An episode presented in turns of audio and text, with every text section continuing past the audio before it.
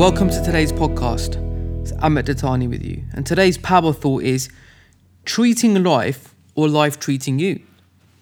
I hear this common phrase regularly, or even get asked the same How is life treating you? There is normally an autopilot response to that question, with either good, bad, or okay. We have built up a mindset and lifestyle based on this phrase, and I want to challenge you on this way of thinking. I was once challenged by Bishop Noel Jones, who is a global speaker, and as we spoke, I'd asked him a similar question. His response included in telling me that he controls the atmosphere around him, although this isn't strictly true.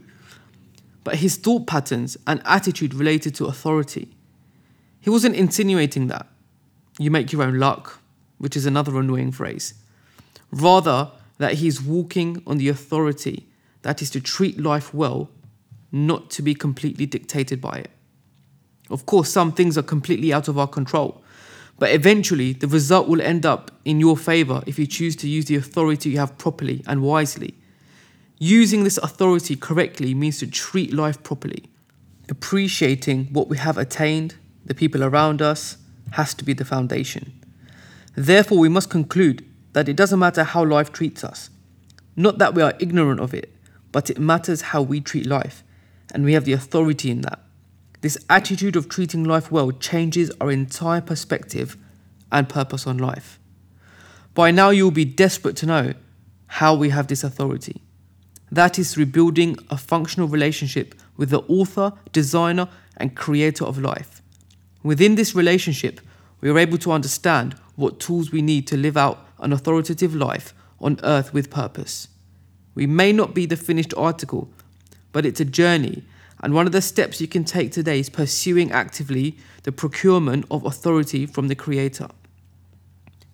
The example I have is when Jesus Christ demonstrated in his life by the decisions he made. One specific example was during being beaten, bruised, and nailed to a tree.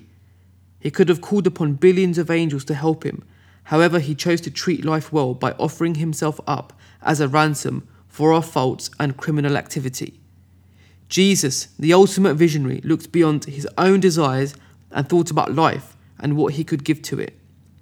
With all authority, he triumphed over death because he had a relationship with his Creator. It's not how life treats you, it's how you treat life. And that's the perspective we need to have today. I hope that power thought challenged you. I pray that you'll have a really good week and you'll really start thinking about how you treat life. God bless you, and thank you for listening.